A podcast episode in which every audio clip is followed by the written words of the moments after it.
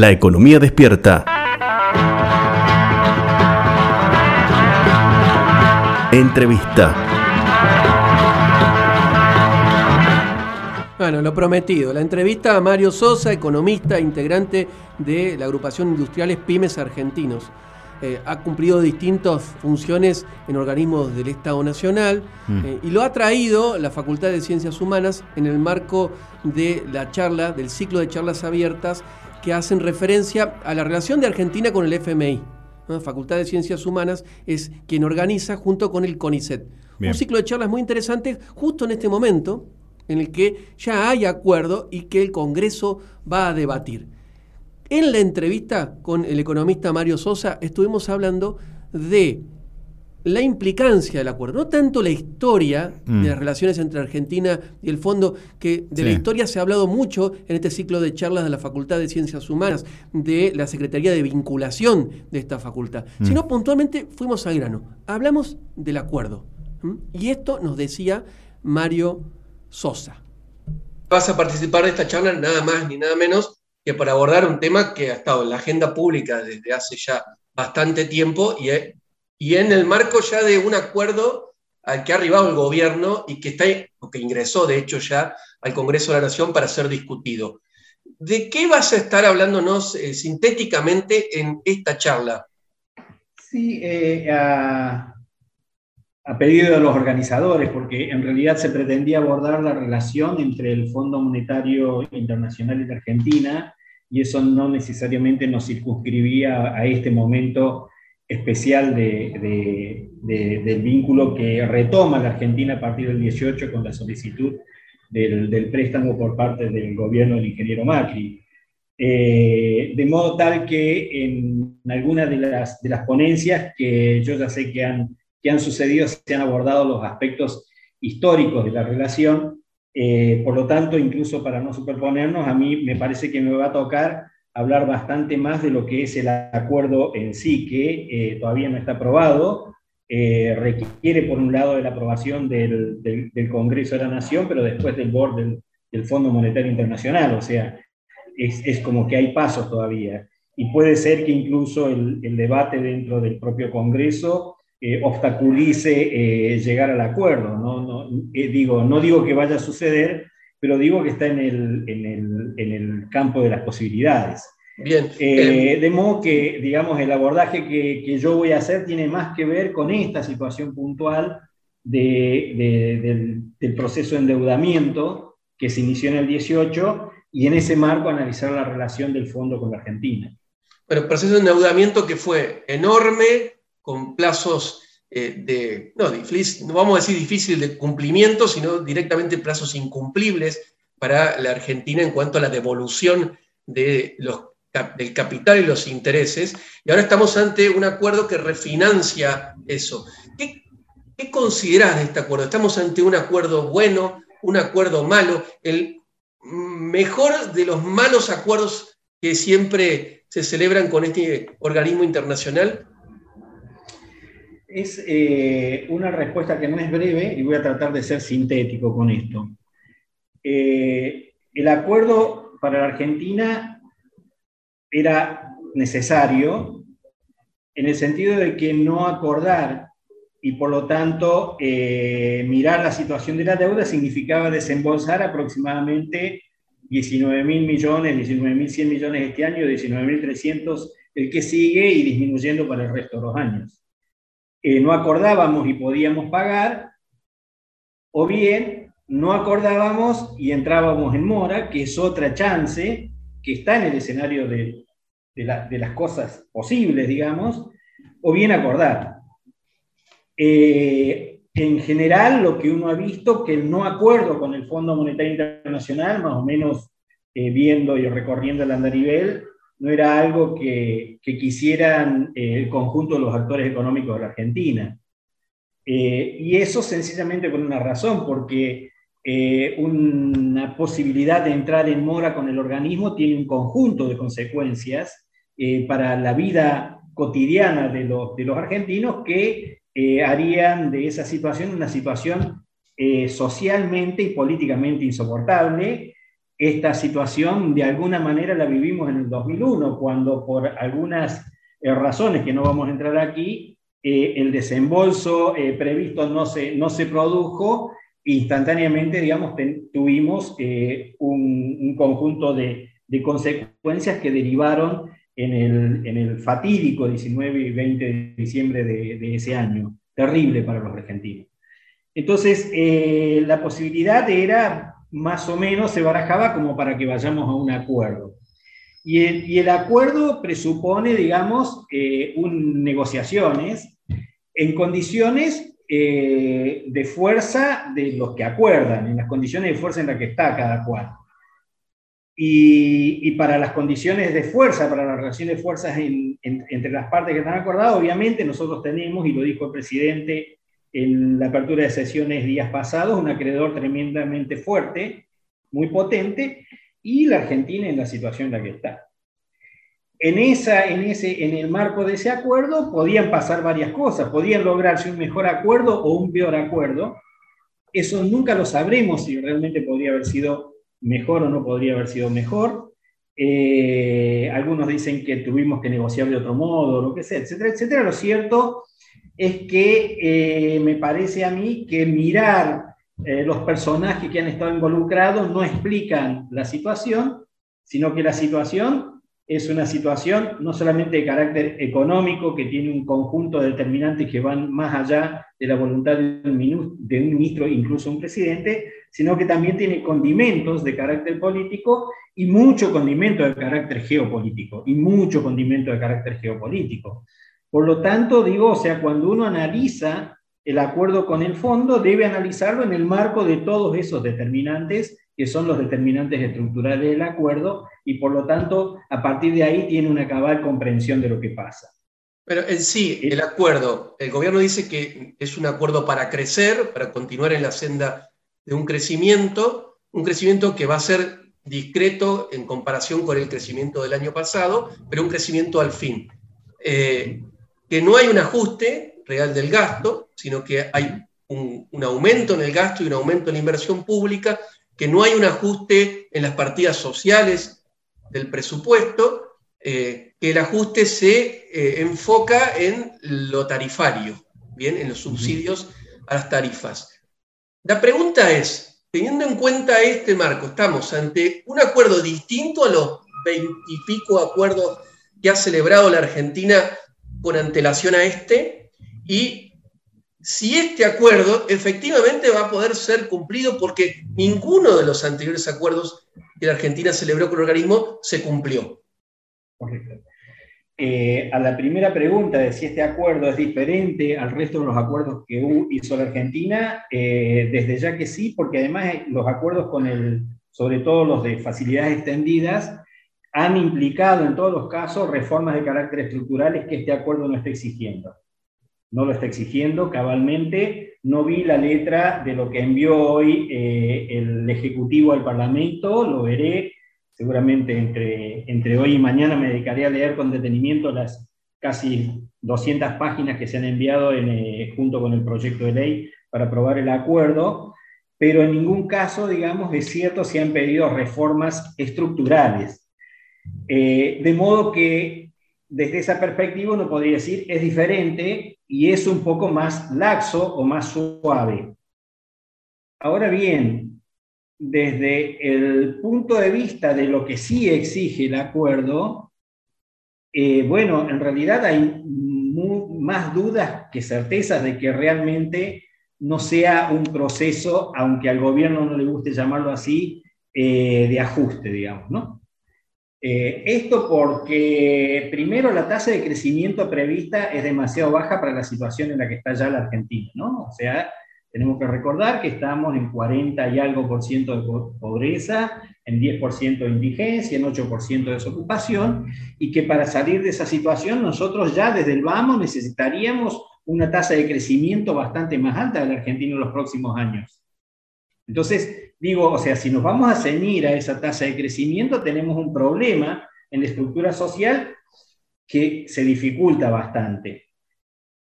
Hay varios aspectos que hay que eh, sincerarse y aceptar.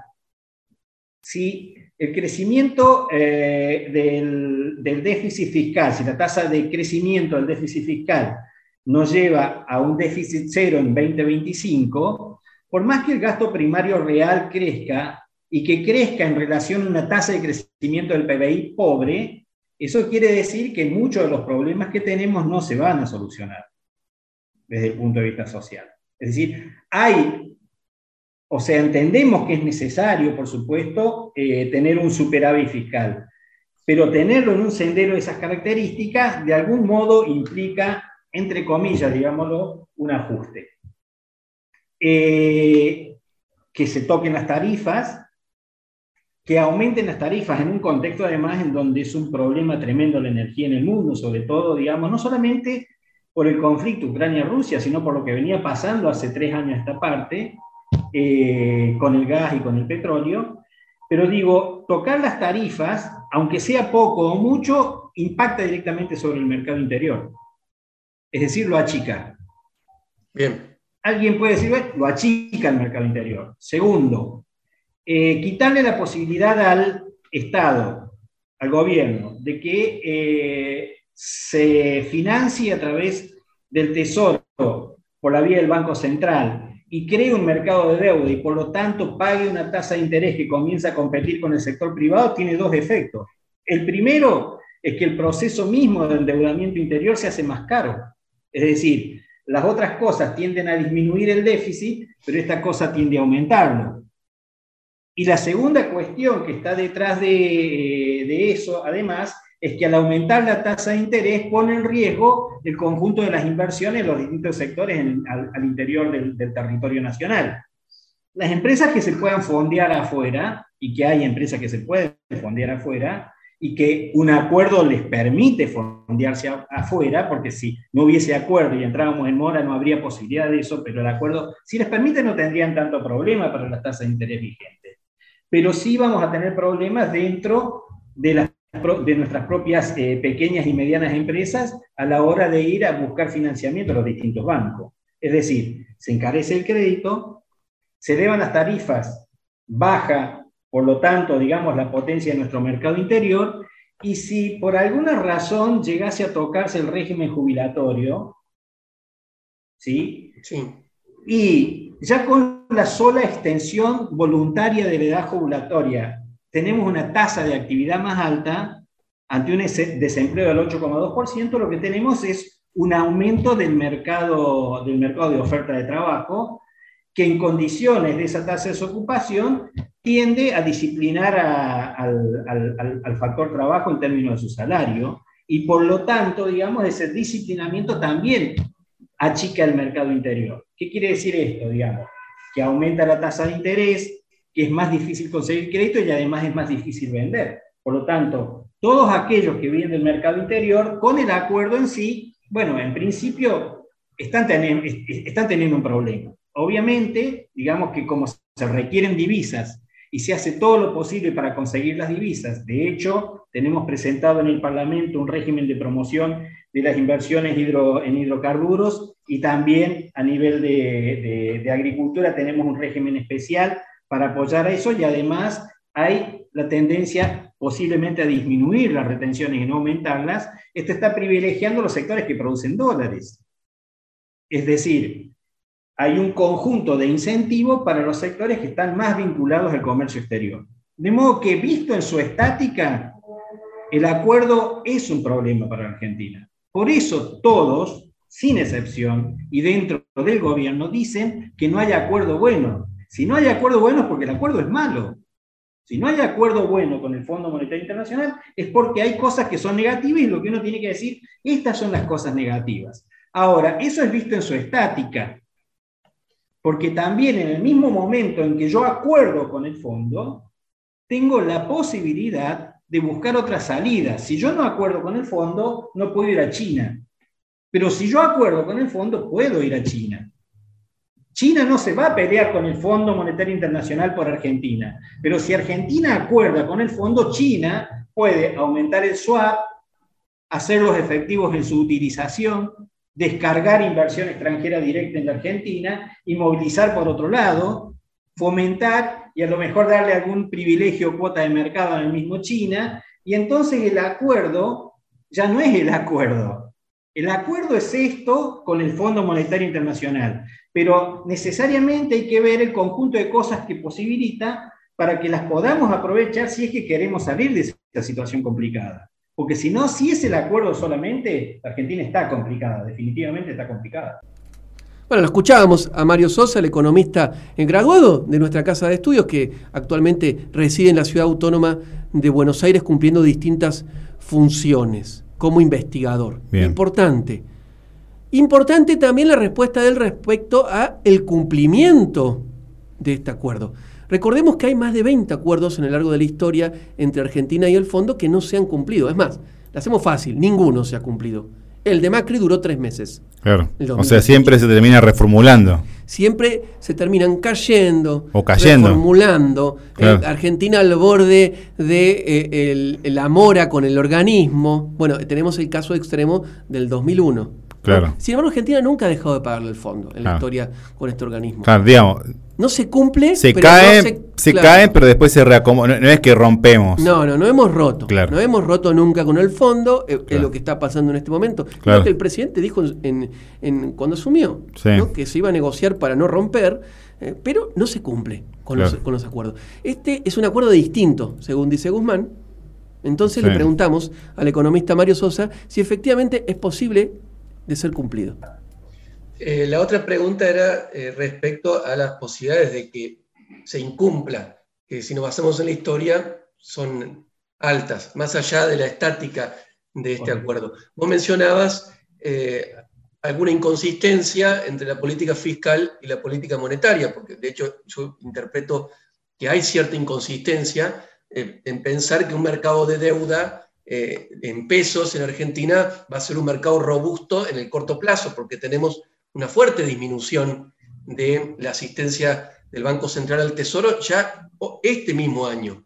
Eh, cuando vemos las revisiones, las revisiones trimestrales que va a hacer el Fondo Monetario Internacional, eh, podemos llegar a decir que eso va a sumar en la inestabilidad eh, financiera en la Argentina, producto de las expectativas que genera este tipo de revisiones, que, como sabemos, los técnicos del fondo suelen ser burócratas poco flexibles al cumplimiento de las metas. Eh, ¿Vos crees que efectivamente en marzo nos hacen el desembolso y pasan tres meses y va a estar todo bien o no? la, primera sí que el, acuerdo creo que contempla la posibilidad de ir revisando y teniendo cierta flexibilidad en función de cómo se desarrolla el panorama mundial, porque convengamos en que el mundo está bastante complejo también. O sea, digo, estás en el medio de las negociaciones de tarifas en un mundo absolutamente inestable de los precios de la energía para un país que tiene todas sus tarifas dolarizadas. De modo que o hay flexibilidad para algunas cosas o efectivamente se va a incumplir. Ahora, igualmente, incluso viéndolo en la perspectiva de que durante los 30 meses aproximadamente la Argentina puede ser prolija y cumplir porque no va a tener que desembolsar y eso no es poco importante. No tener que desembolsar y hacerlo recién a partir del 2026 es muy importante. Esto hay que decirlo, es muy importante. Eh, entonces se reduce a ser más o menos prolijo con las cuestiones internas, con los efectos que tiene. Bajo esa perspectiva yo diría, y sí, se puede hacer aproximadamente prolijo y llegar, a pesar de esta inconsistencia que marcábamos y que, y que veo que compartimos, digo, respecto de la política monetaria y la política fiscal, restrictiva y eh, a la vez reduciendo el déficit, digamos, cuando lo aumentas por la tasa de interés. Eh, que para mí ese es un punto que, la verdad, no tendríamos que haber negociado así. Eh, yo no voy a decir que eso fue una mala negociación, porque esta cuestión de que el tesoro no, no, se, no se financie más a través del banco era una exigencia que ya estaba en el año 2018, en el préstamo original todo lo demás, pero a mí me parece que eso es un elemento de pérdida de soberanía muy fuerte y también a la vez es un elemento que dice que uno de los ganadores de este proceso son los bancos. Porque ahí también, digo, surge, así como en los exportadores hay buenas perspectivas por lo que lo vamos a necesitar, también hay buena perspectiva para los bancos que ya vienen muy bien. No han perdido plata los bancos. Son, sobre todo, no solamente en Argentina, en toda América Latina, pero en Argentina es donde más han ganado, aparte, ¿no? En toda la pandemia. Entonces digo, ahí tenés otro punto más. Ahora, cumplible sí. El asunto es si es cumplible a partir de cuando vos tengas que hacer los pagos, ¿no? Porque acá estamos hablando solamente de los 44.800 eh, millones más los intereses eh, eh, y el capital que va a haber que pagar, la otra parte de capital que haya que pagar, a lo que se sume deuda, deuda, deuda privada. Entonces, allá puede llegar a ser un problema, pero ¿qué está pasando? Que este es otro dato muy interesante que dice que nosotros tenemos que verlo en su dinámica. 256% es el peso de la deuda mundial sobre el PBI mundial. De esos 256 puntos, 100 puntos son de los sectores públicos de todo el mundo. Esa situación que se ha agudizado profundamente durante la pandemia, el proceso de endeudamiento, en dos o tres años, en el momento en que la Argentina tenga que empezar a, pagar, es también una bomba de tiempo para el mundo.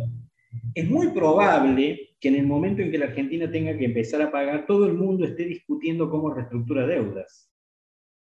Es decir, no somos los que estamos solos con una deuda monumental en el mundo. Muy por el contrario, el mundo se ha endeudado a una tasa que está por encima de lo que es el peso de la deuda pública en la Argentina hoy, que es del 82%, cuando el promedio mundial es 99%. Y cuando en los países avanzados, en todos los casos pasa el 100, 110, 120%, casi 130% en los Estados Unidos. Claro que la gran diferencia es que las naciones avanzadas están endeudadas en sus propias monedas.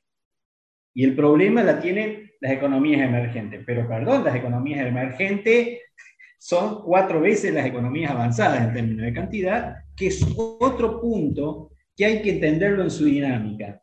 No solamente por lo que puede significar económicamente ese proceso de endeudamiento cuando estalle como problema, sino incluso en todos sus determinantes geopolíticos porque hay un mundo en que a la vez, desde el punto de vista de su arquitectura financiera, está cambiando.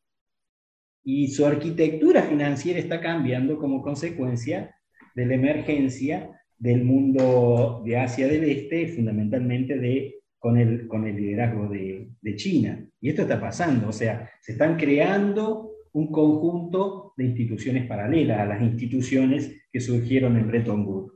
Por lo tanto, si vos me preguntás qué debíamos hacer, patear el problema para adelante lo más posible, tratando de ser lo más prolijo posible y ver. Porque eso es, es realista, digo, ¿no? Verlo de ese modo. Una, última pregunta. Le contamos a la audiencia que estamos dialogando con el economista Mario Sosa. Eh, la última, es decir que en 2026 es muy probable que Argentina entre en un nuevo proceso de, reestructuración de deuda, o con el fondo o con eh, los inversores privados. Lo que digo es que si le tocase entrar, le va a tocar entrar en un mundo en donde las reestructuraciones van a ser un hábito, donde incluso por el peso del problema pueda salir hasta legislación internacional para que regule mejor o más favorablemente para los países menos desarrollados los procesos de reestructuración de deuda. Que eso tranquilamente puede pasar. O sea, hay que mirar con mucha atención lo que está pasando con la deuda en el mundo. Hay que mirar con mucha atención. O sea, nosotros, yo veo que la discusión del acuerdo con el fondo en la Argentina está muy, muy parado sobre cuánto debemos y se mira el número y se mira el PBI hoy y se mira la proporción y se mira cuánto vamos a pagar. Es como que no hay evolución ahí, como que no hay dinámica. Pero en la dinámica, curiosamente, a pesar de estar en condiciones bastante débiles frente al Fondo Monetario Internacional, en la dinámica mundial los tiempos no son poco favorables para, para la Argentina ni para América Latina. Al contrario, son favorables, geopolíticamente hablando. Entonces digo, no hay que desesperarse con esta cuestión. La Argentina se sacó un enorme problema hasta el 2026, por lo menos, se lo sacó. Va a tener estas consecuencias y tendrá que lidiar con ellas para ver cómo fortalece el mercado interno, porque el acuerdo es malo de cualquier manera. Pero esto no lo digo yo, lo dice el gobierno mismo. Ningún acuerdo con el fondo es bueno. Nadie quiere acordar, lo dice el gobierno, no nosotros. Bueno, es malo. Bueno, es malo por estas cosas que estamos diciendo, ¿verdad? Ahora bien, en eso también tenemos otras chances. O sea, se, cierra o se envía el, mensaje del acuerdo con el fondo e instantáneamente el presidente va a Rusia y va a China. Y de China trae un conjunto de compromisos, promesas o como quiera llamarse, y en, y en la apertura de sesiones anuncia el incremento del swap y la potencialidad de su uso. Digo, el mundo es muy dinámico, está muy dinámico en estas cosas, y por lo tanto esto, de alguna manera, cuando uno lo pone en el, en, en el esquema de análisis, tiende a suavizar algo que parecería terrible y tremendo, ¿no? Te escuchamos, Mario, entonces, eh, eh, en el próximo encuentro de este ciclo de charlas abiertas que organiza la Facultad de Ciencias Humanas de la Universidad Nacional de Río Cuarto y el CONICET. Está, está hecha la invitación a los oyentes.